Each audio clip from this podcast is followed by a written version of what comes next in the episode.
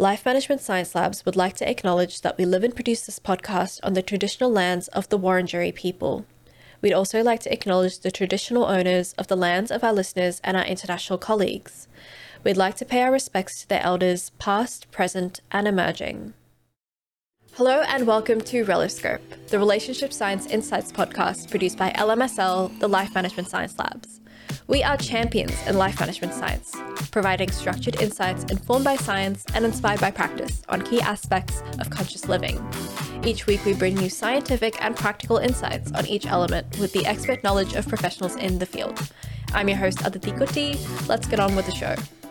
Hello, everyone, and welcome to Reloscopes, produced by LMSL, the Life Management Podcast. I'm your host, Aditi Kutty, and today I'm joined uh, by Jan Bayliss. Um, she's a registered counsellor for over 20 years, um, working with individuals and couples, um, and you've also worked with children. You've written two books for children, uh, including correct. the Good Bad Feelings Diary. Is that any? Is there anything else to add, or have I have I covered everything? Yeah, um, no, that's true. And I've just completed um, some podcasts that are now out on Apple and Spotify and other places. So it's around uh, relationships and and uh, um, uh, po- uh, uh, parenting uh, things in my podcasts. Yeah, definitely. Um, so we will talk a bit about that um, later in the podcast as well. But Fantastic. Thank um, you. today, today we're going to be talking about couple rituals um, yes. and how to manage them amongst couples. Uh, before we kind of get into that, uh, we have a segment called Have You Met Jan Bayliss, where we get to know our guest a little bit more. Um, I'm going to throw some questions at you. Um, are you ready? Absolutely. Fantastic. Uh, what is your favorite book? You know, I loved looking at these questions that you sent me, and it really did. Um, it, it was it was really, I just had to think because there are so many books, so many yeah. books. And I, however, um, I, I, have to say that I really love biographies and autobiographies, and I don't mind of whom. And I'm right. madly into into autobiographies and biographies. If it was a um, if it was a, like a work related book, it was The Body Remembers by Babette Rothschild. It's all about holding on to emotions. And that's what I do talk about a lot in my podcasts. Right, right, for sure. Um, what about a favorite movie? Yes. Um, once again, I could only, there were so many movies. I just love comedies. I really do. What's the last and, one you watched? Oh, well, some nuts, I haven't watched um, a comedy for a little while. I, I watched The Sting the other night. Um, but no, I watched, uh, I really love, also, I love Analyze This analyze that as good as it gets. I really like those sorts of um, just just light-hearted. I think yeah. it's really I really love to get into the light-hearted stuff more than the heavy stuff. I'm not a sci-fi person. I'm not right, um, yeah. into that sort of thing. I really just love comedies and having being able to have a laugh. Comedies can be really therapeutic sometimes, so I totally they get are, that those so therapeutic. Um, what about a favorite podcast or the last podcast, a podcast you're listening to? Absolutely. I've been doing uh, all David Kessler's uh, podcasts currently. I absolutely love him. He talk. He's he used to he used to work with Elisabeth Kubler Ross um, around and doing a lot around grief and loss, and he's just so good. I really really admire his work so much. Um, and a famous role model that you look up to. This was another one I just found. Oh wow, what a an amazing you know, thing to think about. And there, of course, there are so many. I do have to say, and I know it's it's a recent passing, but I do have to say Olivia Newton-John, because mm. I do admire her so much for um, what she's contributed, not only in her music, her um, you know the uh, films she's been in, uh, her philanthropy, the way she has been able to hold herself so amazingly through so many years of cancer, um, and sort of just to be able to sort of be um, also a role model for others to do the same, and all the work that she's and all the, the um, what she's been able to do for as far as the hospital in in mm-hmm. Melbourne. I just thought to me, she I'd have to say she is definitely a role model. Yeah, for sure. And rest in peace. Uh, we will definitely always remember her. Um, Yes. What about the last course you've completed? Um, look, I've been doing quite a lot in trauma. Uh, I've done a lot in um, trauma related subjects. That's the, there's the things that I've just been doing. I've been doing um, quite a few online courses, and um, I've been doing one on internal family systems that I've really enjoyed. Um, so that's uh, something that I've really liked and put into my practice. Um, so it's all about sort of working with the parts and with working with the self. And I find that so beneficial in the counselling room and for, for my clients. Okay, for sure. Um, that brings us to the end of our segment. We have gotten to know you, uh, and now we can uh, move on to talking about uh, the meat of our episode, um, the way I talk to you Sure. about couples rituals, um, and you talk, uh, you kind of explain all of that to our viewers. I'm sure they're very curious. Um, But first, kind of starting off very broadly, what is a relationship? How would you define a relationship? Well, a relationship is obviously between two people, or it can be through um, several people, um, fr- family, friends. You can all have relationships. And for me, it's based around an understanding, a mutual trust, respect.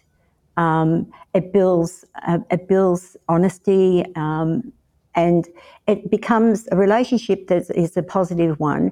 Will um, grow. The connection will grow, and it'll be strong and good if it's a positive one.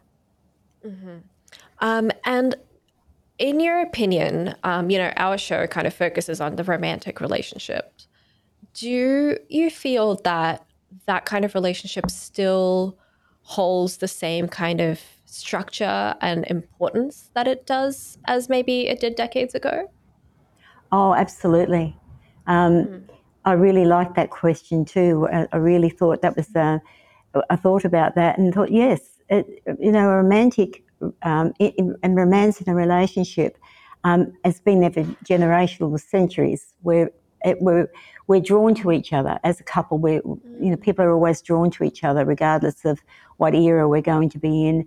Um, and there's a there's that rom- romantic connection, that way of wanting to build a, a way of being together, of being growing together, and being able to share and work together, and then to be able to form your own nuclear family, which is that means having your own children and um, nurturing that, and yes, holding on to it. I do believe that's what we've we've experienced forever. Yeah, for sure. So hasn't really changed, I guess, um, over don't- time. I don't really think so, and I, I think if you look back, you know, um, you've seen we've looked at back through the ages, and rom- romance and love has always, you know, be a, been a part of, of of of all our eras, all our years, all our yeah Yeah, for sure. Um, yeah, for sure. How then, I guess, do you define couple rituals? Um, a ritual to me is it's it's the knowing. You just know that something uh, is something nice and good is happening in a relationship. Um, it's something that somebody does for, for another. They Right. they will do it without even thinking. Um, so it just becomes the norm, so that Right. you know that um, you can you something just happens and you know that it, it can you know it's a it's a part of building a healthy connection between two people. So it's it's it's kind of like a means of trust. almost. Absolutely, it's and and sometimes it's uh, you know from my experience you don't even really know. It just forms evolve. It evolves. Um, a routine is different to that in a relationship, Yeah. and a routine is actually a um, something that needs to be done. It needs to be performed. It could be um, picking the kids up from school. It could be, uh, yeah, it's sort of like um, doing something that you know that you that you have to do, going to the shops or whatever together, whatever do, doing the grocery shopping. That's a routine thing. But rituals are different. So rituals kind of form, you would say, uh, organically between a couple. Yes, without even knowing. It just right. because you're you've and I, can explain that probably a little bit more. I think from um, you know from my point of view as well later on. Yeah, for sure. Um, I guess in that in that way, how do you feel that a couple ritual um, affects a relationship? It, it, when it's when it's organic, as you said, and growing, and and there's just something that people know is going to happen. Um, it enriches a relationship. It, it helps it to grow and, and to be to be stronger, and right. and for people to be able to know that they can trust that and trust in themselves, and and if in that's in a positive relationship, a healthy relationship, that may not, that won't happen in an unhealthy relationship. Mm. So where, would you say that? Sorry to interrupt. Um, no, no. Would you say that um, a couple relation, a, a, ritual, sorry, only happens in positive relations, or is it possible to have an unhealthy ritual in a bad relationship? It, um, I think what happens there is that uh, if a relationship is healthy, then there's a knowing with the relation with the ritual. Um, in an unhealthy relationship, certainly, I'm not saying that there wouldn't be. I'm not saying that there, you know, that's not it's not possible. However, um, it may not be performed the way it would be with two people that are coming together with mutual respect, love, honesty, and trust. Right. I wouldn't say that it's not going to happen it just may not be able to be performed in a in a respectful. It may not always be performed in a respectful, trusting way. Right, right. Yeah, that totally makes sense. Um, in that case, what is the standard for a good ritual? Is there a standard at all? Um, and once again, I think it's because we're, we're sort of talking about what is um, important in a relationship. And a ritual is a, is something that is going to be a knowing in the fact that it could be something as simple as um, being able to know that you sit down to have a meal together at night. It mm. sort of could be a, around that. You could sort of know that you're going to have a family conversation. Everybody's going to be, you know, sharing and that, and it becomes a sort of a ritual and, and knowing that's just evolving. And it could be also that the children are, are sort of starting to even not even consciously think about that for when they had their own families. So that way they then decide, well, you know, we all sat down to have dinner together when I was growing up. So it becomes like a ritual for, for their family, as, for, for them as well. So right, yeah. it's it's just sort of something that's they can just evolve. It may, as I said, often rituals don't have words. Mm. They just don't have words. They just there is just a knowing mm-hmm. just as as uh, people are going through their everyday normal lives. It's just a knowing. I feel like people don't really think about this a lot, especially when it happens so naturally. So, for mm. our listeners who might be listening in and they're in their own relationships, how do they know that they formed a ritual with their partner? Right. Well, um, if they've got, for example, um, they might sort of decide that coming home from work, uh, it might have been a stressful day. So they might know that they can sit down, they might choose to sit down, and before they have a meal, um, maybe they might need to mm-hmm. make sure the kids are okay uh, to, to doing what they're doing, but they might be able to sit down and just have a chat about their day. And it can make that right. feel as though it's a really um, a strong basis to know that, oh, I'm, I'm so glad that we've got this time. We can sit down and have a drink um, have a quick debrief for the day, and then we can get into actually getting the kids bathed or getting our dinner on the table, whatever. So it just sort of like right, yeah. that's just one that I can sort of think of um, that can make it sort of make it feel as though it's just something that you're going to look forward to. Mm, mm. So something that you kind of like know your partner is going to share with you, regardless. Absolutely And also, that doesn't mean that, um, you know, it can always be good. It doesn't, you know, it means that you know that you can trust enough in this process to know that your partner can listen to the bad part, maybe the bad parts as well, and just be able to know that you can trust in telling them that. And that's a big thing. Right. You know, yeah, just being able definitely. to know that, you know, if I, um, and then, and you know that you can trust that that partner's going to listen they're not going mm-hmm. to judge. They're not going to uh, talk over the top of you.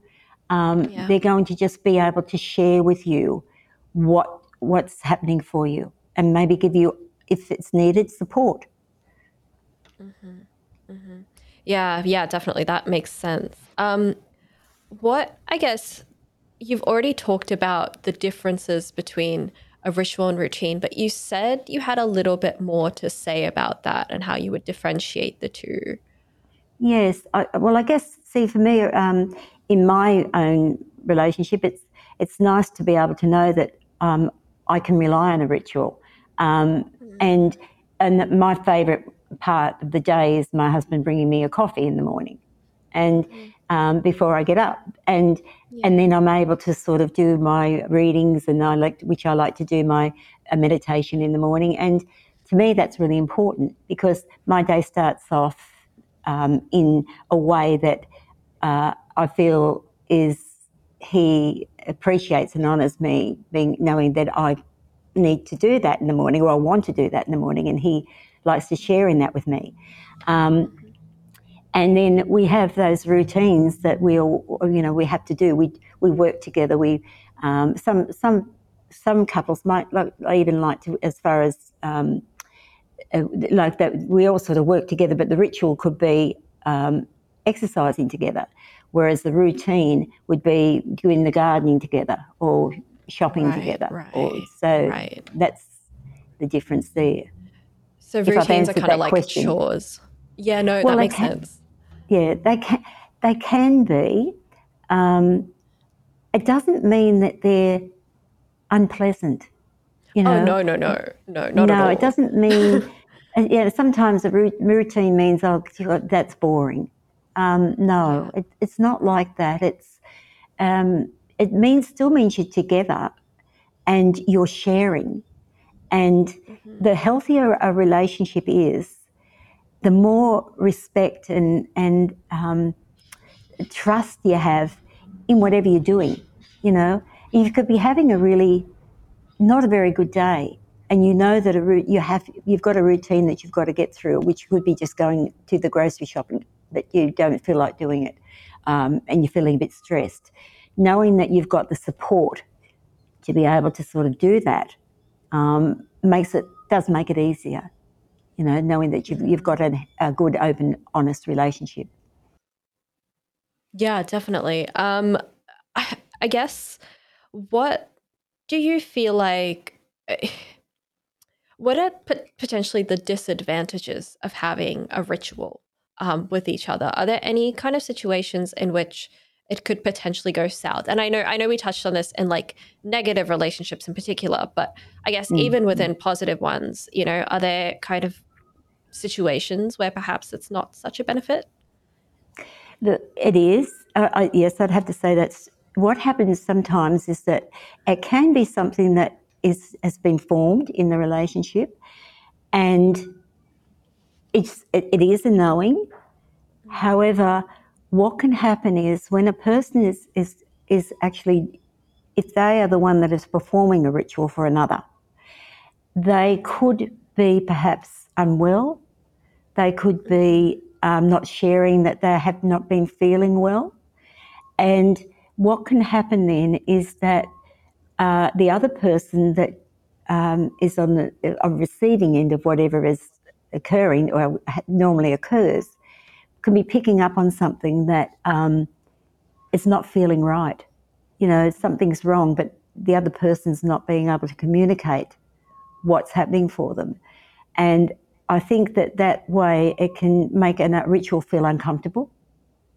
Um, it doesn't feel, it won't feel right until there can be something that can be maybe rectified or talked through uh, it could be bad, just having a bad day, and they maybe the person is doing the ritual just because they have to, and they're feeling that way for that day. It Doesn't mean that it'll always feel that way. So that that could be yes a disadvantage to a ritual. How would you get around that? Um, how, how would you? Obviously, you said you know it might only just be for that day or perhaps that week that they're having a bad Yeah. week. How Yeah. I guess if you're dealing with someone who might not be as interested, how would you get around? How how would you kind of get around that, or at least come to terms with what's happening?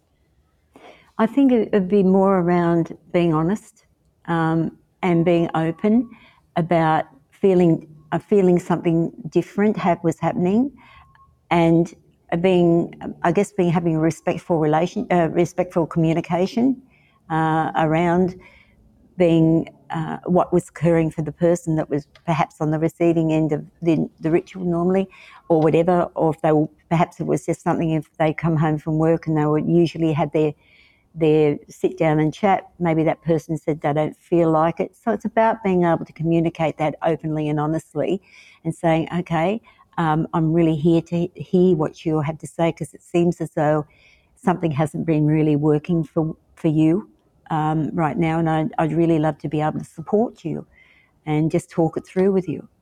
And that person then may be feeling as though they can trust in being able to share what's been actually happening for them.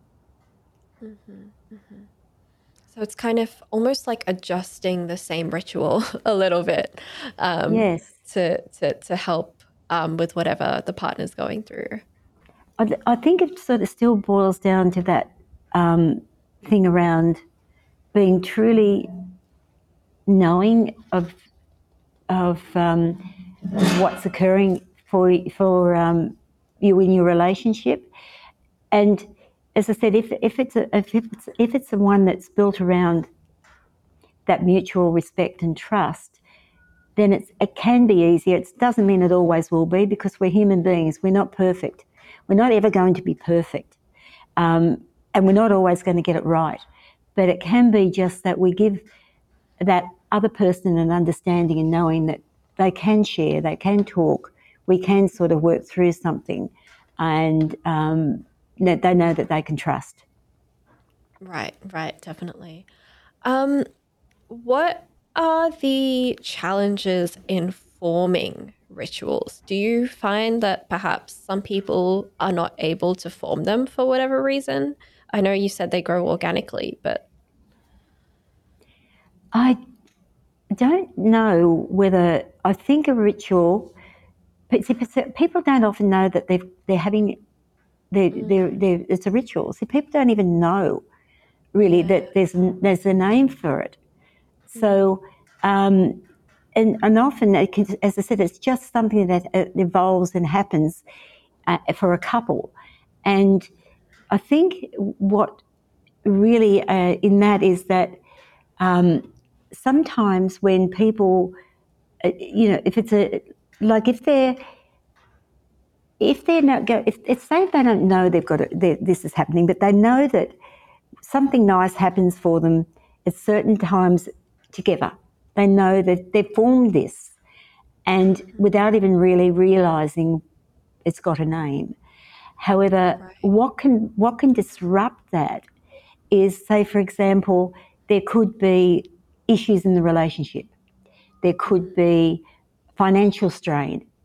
There could be stresses. There could be health issues, and um, and people don't really. Uh, they don't. Then the rituals may not occur. They may not happen. It may not be because because there could be tension. There could be some tension that's occurring in the relationship at that particular time for whatever reason. Because we're we're not, as I said, we're not perfect. We don't I think it's very hard to think about having a perfect relationship. And I think um, if we can be, um, if, if that can be worked through, talked through, and then uh, they can, people can actually pick up where they left off. And if they're able to talk about it and, and sort of um, know that they're feeling more connected and, and able to sort of continue, the ritual will just happen again. and it'll happen with a with perhaps even more of a of a feeling as though they're wanting to do it. They're wanting to have that happen in their in their life, in their relationship, because it's just something that they're, they're happy and um, gives them a feeling of peace and joy in their relationship. Mm-hmm, mm-hmm. Do you, I guess, in the case of, you know, tension in the relationship, maybe to the point where a ritual has actually um, broken down, do you feel like um, people should perhaps make an effort to form a, a new relation, a new, sorry, a new ritual? And, and I know you mentioned, you know, rituals happen naturally, but is there perhaps a way that they can start a routine, for example, that eventually just becomes inherent to them? Do would you say would you see that relationship as fluid at all? Yes, um, I do. I, I could see that that occurring. I think there does need to be an understanding of where each other's at at any particular right. point in time for for it to be able to to sort of be picked up or or something new to happen. Um, they could it could be as simple as them reconnecting with themselves in the relationship. They could be needing to um, connect by way of I don't know whether you know the, the love languages um, around mm, mm-hmm. that acts of service and quality time and and it could be some something around that that they sort of pick up on and think well uh, I could do something more around that for my partner, uh, or even get to know what their what their love language is. It's mm-hmm. it's so it's sort of building on that, so that then you're forming more abilities to be able to have the rituals that you want in your life. But, but as I said, sometimes it's not even a, a, word. You know, it's not even a word that they even realise. It's just a, it's just something that they do, and it gives each person pleasure. It gives the person pleasure that's doing it, and it certainly gives the person pleasure that's receiving rece- on the receiving end, or if they're working together with it. Mm-hmm. Yeah, for sure. Um, I guess what would you recommend for couples to kind of at least become a bit more aware of their own rituals? What would you recommend they do? Well, I think um, that for them, it, I would, it, if I was talking to a couple in a in a counselling situation, I would be checking in with them what they thought that they did, mm-hmm. uh, as what what rituals, so that they actually got to understand that what they were doing, to help yeah. them know that it's actually happening for them, and have they lost that? It, you know, mm-hmm. is that something that they've lost and they've realised? that they have lost it? And could they possibly be able to pick that up again and reconnect that way? So it'd be more around exploring, uh, I think, uh, what, what, each of their love languages are. Uh, perhaps they've got out of touch with that. Um, perhaps the words of affirmation uh, that they usually might have said, or one of them, you know, really has as loved in the in the relationship may not be the other person may not be doing so much for that for them. Uh, so it could be picking up on those sorts of things again to help yeah. this relationship to grow and to understand about where they're at um, in it and what they would like to perhaps reconnect with. Mm-hmm. For the listeners who might not be aware, um, do you mind explaining what the love languages are um, and what they do? Um, I think they're a wonderful way for for couples to be able to understand that, and it doesn't. It's I work with uh, parents too and children. It's really lovely to know what your children's love languages are because uh, it helps you to get you to know your, your children uh, more fully. But the love languages was written by uh, Dr. Gary Chapman, and it's around. Um, there's five of them. There's quality time, words of affirmation, gifts, uh, physical touch, and acts of service. So it's about asking um, a couple, what do you think your partner's love language is? And like, and, and naming your the, your love language, and then when they start to think about it, they start to realise that uh, maybe they haven't been getting what what they might have wanted in that way. And so then it's an opportunity for them to reconnect by by just being able to perhaps, if it's words of, of affirmation, it's about actually being able to sort of talk to their partner and say, "Oh, I really know that this is what you like. I would love to share. I would just like to make uh, be aware that I need I need to perhaps just to do that a little bit more with you. I feel it. Mm-hmm. However, I know I possibly need to say it more, and yeah. it could be if, this, if the other person's around physical touch or something like that. Um, it could be that's just being able to sort of just go up there and just being able to touch them on the shoulder or whatever. Um, get, give them a hug if that's what they want. It's just that it becomes a, that knowing. So, um, and I think when you get to more interconnection with each other around that way, that's why I really like the love languages because once you get into that connection around that, it does help to build those rituals and make them stronger, so that they are so they're feeling as though it's something that just is nurturing for them in their relationship. Mm-hmm, mm-hmm. Yeah, definitely. Um, I am actually, like, personally, a big fan of the love languages. It's uh, it's uh, not currently in a relationship, but I do love passing out, you know, what people's even just amongst my friends, like what they appreciate from me as a friend um, within a relationship. So um, yes. I'm always, yeah, I'm always on top of that.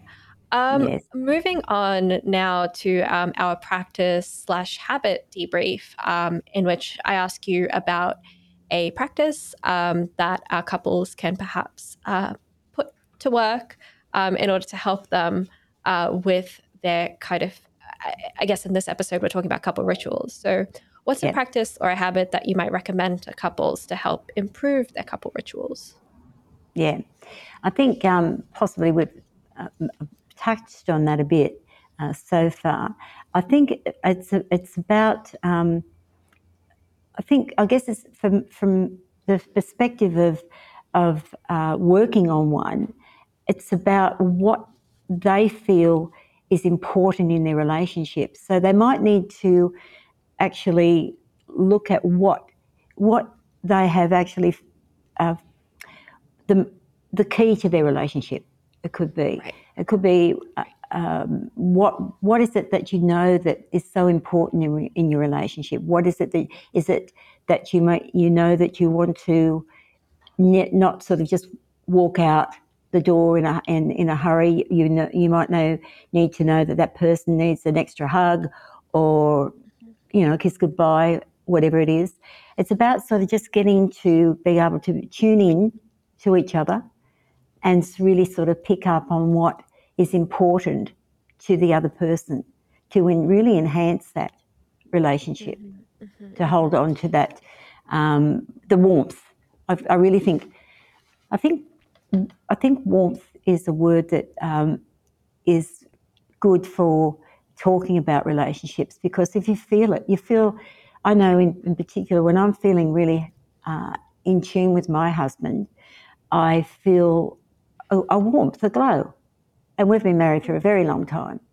And, and, and it's sort of, certainly it's, it's, it's always, you know, it's certainly had ups and downs, but I know the difference. I know that the feeling.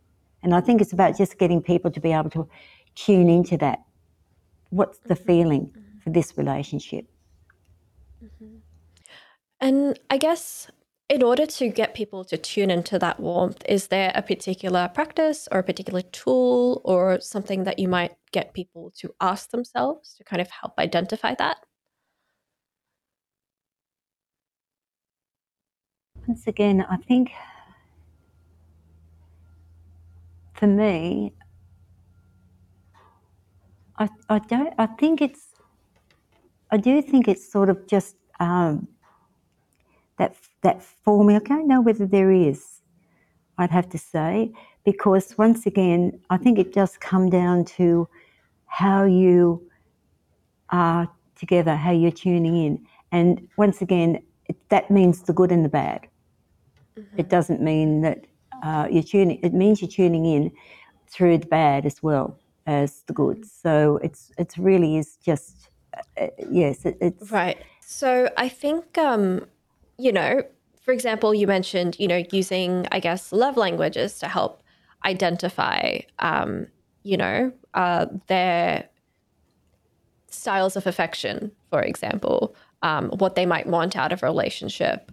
Um, is that, I guess, one way of helping to find that warmth, you know, looking both into yourself and perhaps into your partner and understanding what you share together in the way they kind of I think combine? so.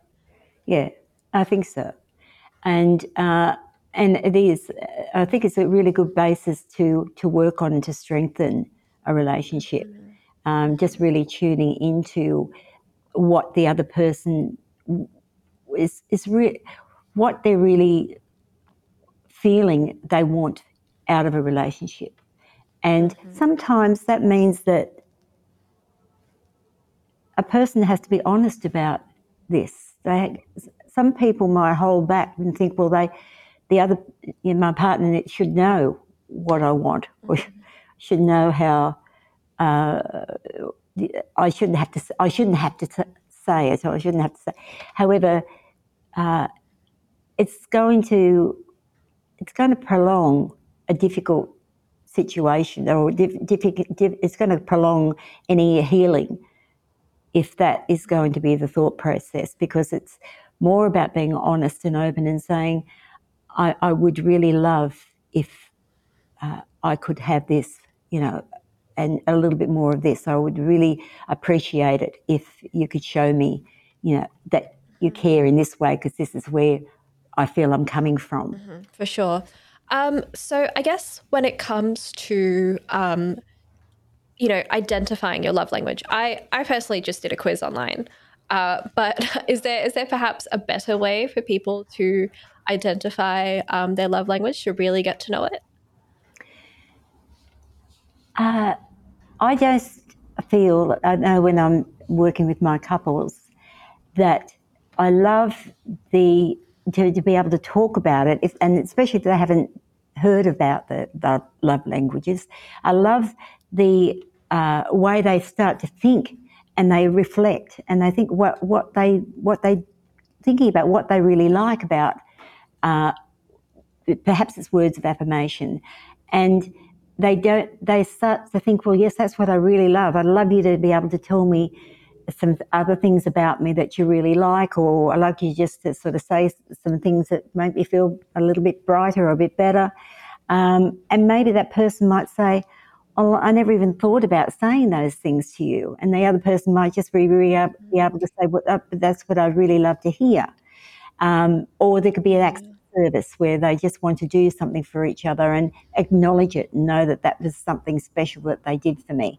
So it's really just about um, getting to know what each one is. And uh, that's what I say. I love it in the counselling room when they all of a sudden go, oh, wow, yeah, I didn't really realise that. Uh, and then they can go home and practice that. And I think, uh, and as I do often might give them a, the love languages book to take home and read uh, so they get more familiar with what it's all about, uh, how it works, because this is not going to happen overnight. It doesn't just automatically happen, but it's about acknowledging if somebody says, oh, I really appreciate that, that you thought about giving me more words of affirmation. I really appreciated that, or uh, I really so thankful that you did that for me. I really liked it. So it's about acknowledging each other. I think that's a big, big key thing in a relationship that you acknowledge that acts of service or the words of affirmation or whatever, and that grows. And then rituals come from that. The beautiful rituals come from that because they feel connected. They feel so much more connected and feel much more loving. Yeah, for sure. And you understand your partner a whole lot better um, as well. Uh, what are three good things about um, understanding or knowing your your own and your partner's love language? You've already touched on quite a few. Yes. Well, I think three things. Three things would be um, it's going to happen. You know, it's it's something beautiful that's just going to. Uh, you know, you expect it. Like I can only use from my own my own personal relationship. I really enjoy my husband coming home. We sit down and we have a drink together, and we chat about the day. And mm-hmm. we pat the dog, we do that, you know, and have a play with the dog when he gets home. We have a chat.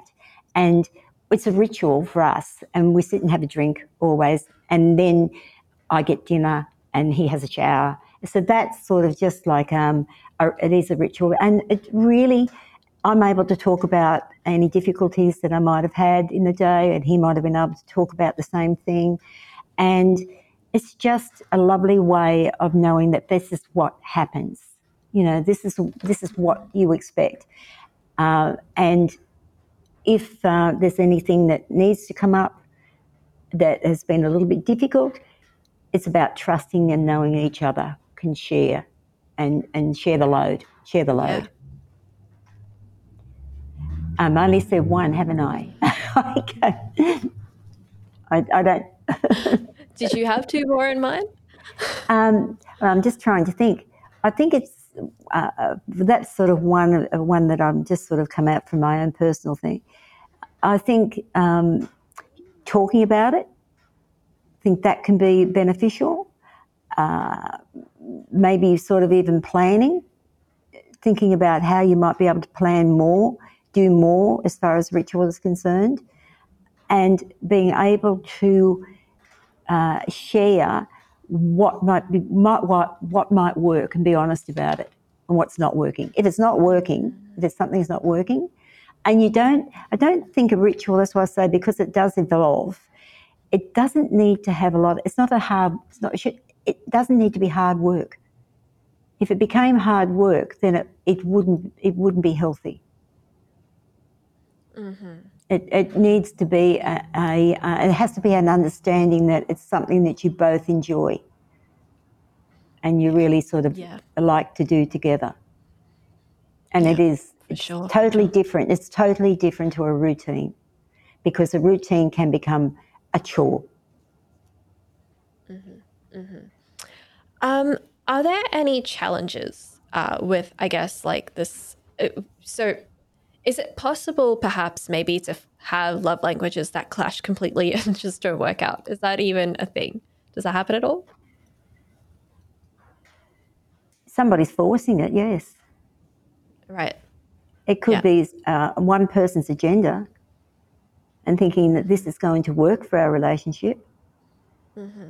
And mm-hmm. Uh, and the other person might think, hang on a minute, and that could still have something to do with um, their own being and then their own perhaps their their own way of thinking about things. Um, like for example, uh, well, I think we were going to talk about the love languages, weren't we? Though I was going to sort of bring that in, but um, it could be that somebody might want to be uh, like it could be that I'll, I'll, I'll give you a hug when I get home from work, you know. And the other person might think, well, I don't really want that hug every night that you get home from work. I, I just want to sit down and be having a, chat, you know. And then, mm-hmm. so it, it's it can have that if it, if it's if it's forced in any way. That's why it needs to be something that you both enjoy. Do you? Is is this something you know the love languages? Um, is this something you just assess the one time? Or is it something that perhaps you should revisit? Is it something that can change? it can change. It can change. And people can um, grow in different ways. So as you're growing in a relationship, if it's over many years, as mine has been, as you're growing in a relationship, then you will have different. If you're talking about the love ring, you will, you will have different things that will come up that will uh, you will, will, sort of make you reevaluate or think differently about something. Um, and that's not a bad thing. It's just about knowing that you can appreciate that the other person is willing to sort of uh, be there for you in perhaps in a different way, to showing uh, some other form of. Uh, it could be somebody could, for example, as I used before, the physical touch. Uh, they may not have been a person that liked a lot of touch. However, as they've evolved in the relationship, they could find that that's what they really need or want. So that they can, as long as they can actually ver, uh, verbalize that to the other person and say, I really would like a hug. whereas the other person may not have given them a hug because they, they thought they didn't want it. So, you know, there's a little bit of toing and froing there and just being able to be a bit honest about what you're really wanting. If that's sure. the, is that the answer? Um, yeah, no, absolutely. That is um, a, a, great answer. Um, how do you feel like um, this practice impacts one's perception in life? Do you feel like it will change it in any way? I think it'll change it for the better. I think rituals change uh, honest, truthful, mutual respectful rituals change and grow and allow a, for a, a, a, deeper connection in a relationship. Yeah, for sure. Um, and do you would you recommend this to everyone, or are there perhaps people that might not receive, um, you know, uh, might not respond as well to kind of this idea? Absolutely. It it does come down to the that people are actually in a healthy relationship. Uh, if if a relationship is not healthy, if there's if there's power over another person, if it's not equal, uh, then it's very very hard for honest, caring rituals to to to just to, to know you, you can trust in it. There may not be trust. If there's if it's an unhealthy relationship, But there may not be trust. So that can make it very difficult to to actually know that um, to trust in a rela- in in anything that was ritualistic um, and meant to to be a positive, because the relationship may not be positive. It, it may it may have a lot of issues around um, that power over another person. It may not be equal, and there could be a lot of uh, a lot of ways another person may be using that, and and it, can, it could become quite difficult for, for anything to be based around something uh, as which meant to be sort of a healthy, normal thing to happen uh, in the way it, that you could trust. That I do really like that answer actually, and that um, you know not everyone is in a positive relationship, so perhaps uh, communicating in such a way might not actually be beneficial to them. Um, no. Out of sheer curiosity, uh, mm. what are your what is your love language or combination of love languages? It's funny. I you know I was I was thinking about that. I think uh, look, I'm I'm I think I'm three. Um, physical touch, um, love words of affirmation, um, and really quality time. You know, I really love that, and it, it's it, and I feel it. I can feel it in when it's happening for me. I, I really feel it, and I know that that's sort of. I, I do think when I think about it with my my husband, I, I, I think we're much the same, and and I but I think that's evolved. I don't think it's I don't think it really was the way it was when we were first married or anything like that, but I definitely think it's definitely evolved that way over time. Mm-hmm. And I, that's why I like the fact that you can you can have one and you know at, at one particular time how, and then you can actually know that something else might be stepping in and, and you're thinking more around another one as well. You know, it's it's really great. No, just it's just I really nice like that. happening. Um, I guess that kind of. Sorry, good. to go on. No, no, that's fine. I was, I was, I think, I was thinking. I think I'm finished. that's all good.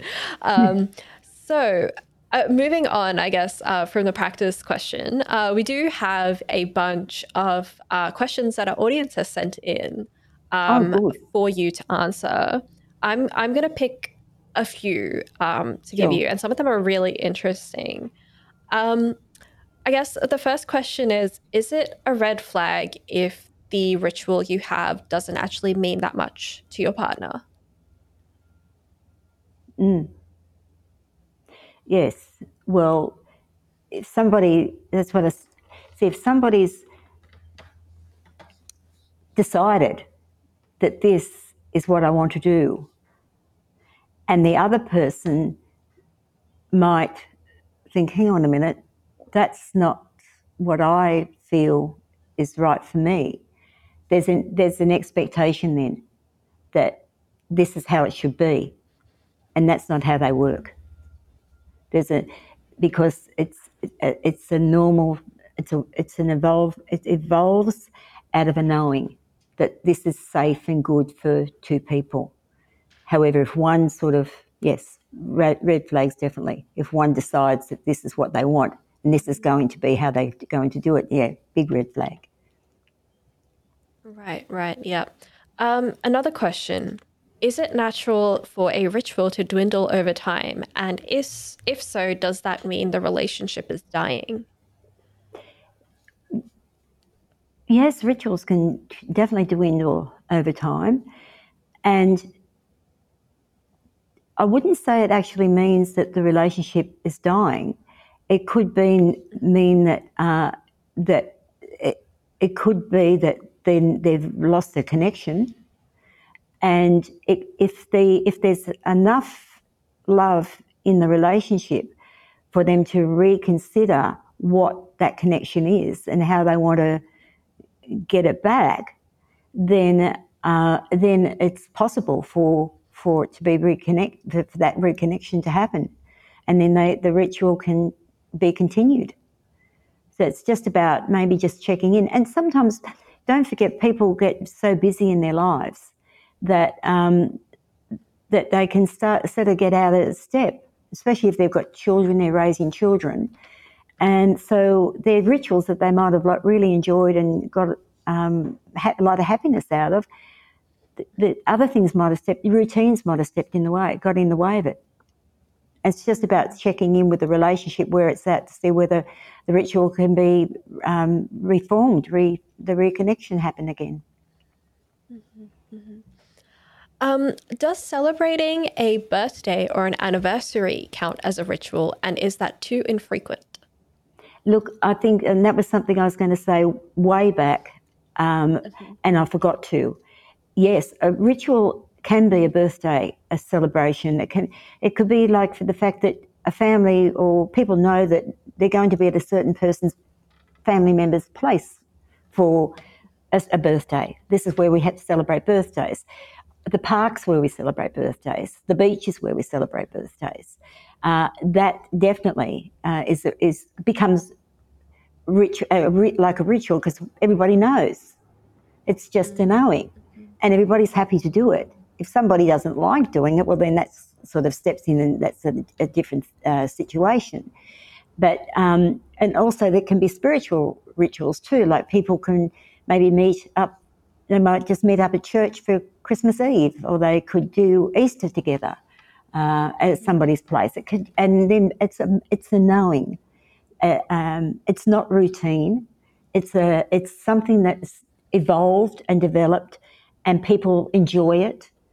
Um, and so, yes, definitely, birthdays and things like that can be celebrations, anniversaries, whatever it is sure that's good news for um, the listener. um, how you, I, this is a question that ties into something you mentioned earlier about you know your family's rituals or your parents' rituals passing down um, onto you or onto your children. Um, how do you share the importance of your family's rituals with your partner? It's family's rituals. Uh, it's interesting because, um, like I mentioned, the fact that children can, you know, be uh, the uh, couples and families can have dinner together, and then the children grow up and they they decide that they want to uh, follow that ritual that they had as for family dinners, everybody to eat together. Their partner may not have had that. Mm-hmm. Their partner may have, their family may not have eaten together. Yeah. So uh, it could be that they need to talk about what is right for their family because two people come together and they come from uh, different ways of being, different families of origin. So it's about when you when you're forming that nuclear family, which is you're forming two people and, and having children, then it's about thinking about what is important for you. Yes, you've got all your family uh, family history, family of origin history, and however, it's about thinking about what is important and how can we work this out together so that you know that the, whatever rituals that you're going to have are going to be important to both and not, not an expectation of what's going to happen. So it needs to be explained, talked through, knowing the value of it. And uh, yeah, it's the importance of it for them, for them in their own family unit. Right. Um, final question. Um, at what point in a relationship should a ritual develop, or would you expect a ritual to develop? I don't think there's a particular time because, as I said before, it's it's not it's something that two people will form together out of that mutual trust and respect and love, and it, it becomes that just that knowing that they are happy to do things to, with each other and for each other, then it just becomes. I see. I can't even remember how it started. That my husband would bring me a cup of coffee. I don't remember. I don't. It's been it's been a long time. It's it's big. Uh, so I don't. It just happened. just happened, and um, and and then it gave me the chance to just be able to be who I like to be in the morning, which is just do my readings and do my meditation and, and just have that quiet time. And he, it just happened. And, and he, I think he just res, respected uh, the fact that that's, that's what I like to do. And he brought a cup of coffee in for me first, first thing. So it was really, it's really lovely. So I think it's just, it's a happening. It just evolves. Follow no up, personal follow up. Right, right personal follow up question from that. Um, does it only is it only with couples who live with each other, or can it be with couples who perhaps don't live with each other yet? Oh, I think definitely it can be. Um, definitely, couples who don't live together can can actually um, have their rituals um, because it could be that they meet after work before they go to each other's, you know, to their places, or it could be um, that there's there's a uh, time that they know each day that they'll phone each other. Um, it can all sorts of things. They can develop their own, but once again, mm-hmm. it may not be that they know that they're doing a ritual. It could be just something right. that is formed because they know that they're they're connecting with each other. They want the connection. They want to feel that lovely feeling that they've got as they as the ritual is is happening. Because yeah. it, it does. Ritual gives the person a lovely feeling. Uh, it, it's, it's, as I said, it's different to a routine. It's just, uh, it just uh, is something that's comforting. And whatever that is, they can do it, whether they live together or not. All right, that's the end of our questions from the audience. Um, now we will move on um, to our open mic section where uh, yeah. you can talk about anything that you're passionate about, and it can be related to the topic tangentially, but it might not be. Um, it could be something that you wanted to mention so far that you haven't been able to yet. Do you have anything that you have in mind that you want to talk about? Um, my passion for sharing feelings um, from an early age with children. I so it's it's such a big passion of mine. I've worked so much uh, with for many years with separated families. I've worked a lot in domestic violence and all sorts of uh, different um, forms of working with couples, running groups, parenting groups, and things. My my passion is being able to help parents to understand that any feeling that a child has is okay to have and it's normal, and to allow the parent to be able to to actually uh, listen and allow the child to, to share what they're feeling. Because what I found with a lot of my parents that I've worked with, they get they really become quite distressed about thinking I don't want ch- my child to see me sad, for example. Um, I because uh, I, I, I don't want them to see how I'm you know that I'm upset. So I'll say to a parent, how is your child supposed to know how they feel if if they're not able to express or know that you're you're unable how, how, how what's going to be safe for them to be able to share if you're unable to share so I often get parents to say to allow them their child to know that they're sad they by naming it mummy's feeling sad right now or I'm, I'm just feeling a bit um, I, I feel upset or whatever it is but you actually name name it and I let the child know that it's okay to have it. I'm okay. I'm just feeling sad right now. And that's why I wrote my two children's books. Um, the, the, Good Bad Feelings Diary is, is for children from about early ages up to about eight. Uh, so a parent can read that to, to the child. I've got the books here. I don't know whether you can sort of you would you're able to see them. I'm not sure. Um, this is the Good Bad Feelings Diary, and it sort of allows um, parents to actually read this to their children, and then as the children get older, they can actually read it to themselves. But it allows the child to know um, that they are that it's okay. So, um, for example, if I can just share something with you, um, so it's about letting them know they can be angry. Um, my my mum and dad and people in my life like it when I show my good feelings too. But when bad feelings begin to happen, this is me feeling bad. Um, then my bad feelings don't make me feel happy anymore. They make me feel angry and sad, and then after a while I cry. But the thing I, I, wanted to do the most in this is because fathers have a sometimes difficult time being able to express feelings with their boys. Mm-hmm. And, and, and sometimes like it's mums can, can, mums can share feelings at times, uh, but dads sometimes can find it's a little difficult.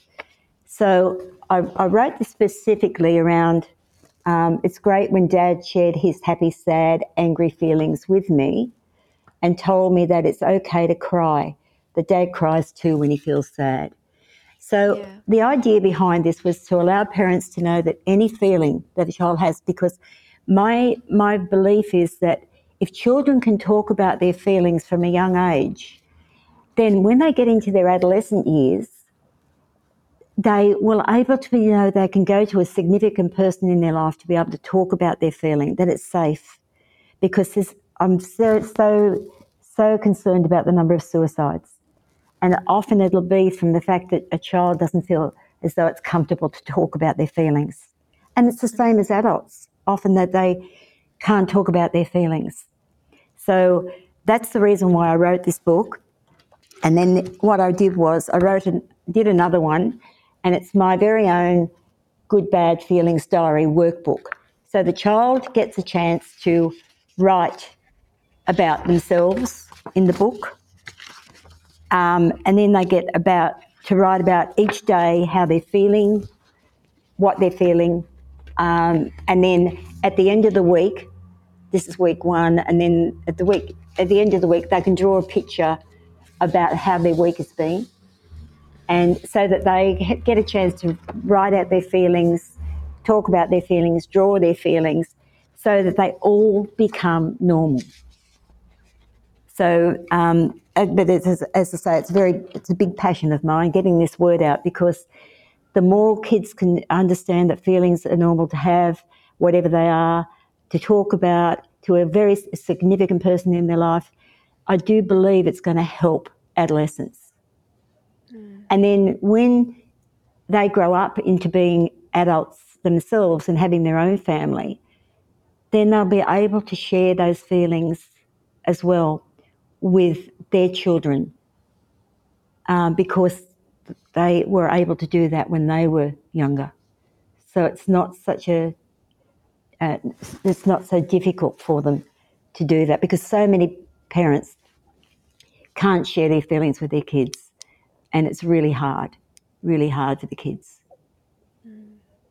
So Yeah. and I, I've um, I've sorry, were you going to say something? Oh no, keep keep going, keep going. Uh, keep, your what you have to say is much more important. Well, it's just I get quite passionate about it. So, you know, um, and I, I, I guess it's because, um, and I, that's the reason why I've done the podcast. I've also just the other thing I wanted to talk about too was the fact that um, there's a wonderful uh, animated series that you that people I'd love to be able to get a link to um, that I worked with with this Films for Change where I'm in the studio now, and um, it's a it's a it's a, a program called Ness, and it's an animated series following the adventures of a young girl as she explores different feelings with friendly Australian animals. It's beautifully done. Um, it was created by Films for Change and with myself and, and, and another person who did the artworks, Belinda Lindhard. And the little girl um, is um, able, she's Kotora Russell, beautiful little girl. And the art, the um, Ness is aimed to help young children understand different feelings and build resilience in order to help them cope with future difficulties, which is fundamental to building good mental and emotional health in later years. So it's, it, Ness was enti- shot entirely on a green s- screen uh, with this beautiful young actor. So she interacts with props, and um, you know, then uh, they and then the animals are drawn in as she's talking to them. So it is a beautiful series, and um, so I have got a link there for it if um, anybody would like to find out, you know, where they can Yeah. see it. I could send it. I defin- could send it through to you. It's it's absolutely a beautiful series. I would we love we to can get it out. definitely. Sorry for speaking over you. We No, can uh, definitely pop um, a link in the show notes um, for that. Oh, that'd be fantastic. Yes. Um, Um, I was just, um, I know I'm doing a lot of talking now, um, and I just really like to say that I have just completed some podcasts, and it is centered around a lot of the things for children. Um, it's about having open conversations with um, parents about having um, having conversation with parents with about uh, having conversation with their children, um, childhood messages around uh, healthy communication styles. I've done one on um, and with feelings of not being good enough, self forgiveness, um, and what a, around grief and loss. I've been doing some, so they're just come out on Spotify, and I've been doing some meditations as well. So I've been a bit busy. that's a lot of stuff that you've been working on. Um, and, you know, obviously, sure, our podcast is about relationships and romantic relationships, but what you were talking about with children kind of enunciating and putting to words their feelings and parents being comfortable talking about their feelings to their children as well. You know that kind of that form of communication has been a running theme in the show. So it- it's i think it's definitely important to highlight that um, in all aspects of life for sure. Yes, I think it's it, it, it totally is, and it's too devastating to hear about the losses of life. It's way too devastating, and anything anybody can do to actually be able to encourage that open communication uh, from a very very early age, um, it's going to be so beneficial for for um, for for children as they go into adolescence and adult years.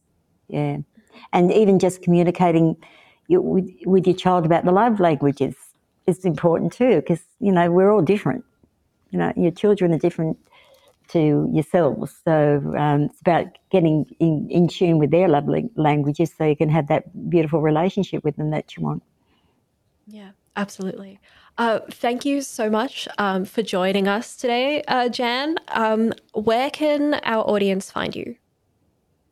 um, mail at janbaylisscounselling.com.au.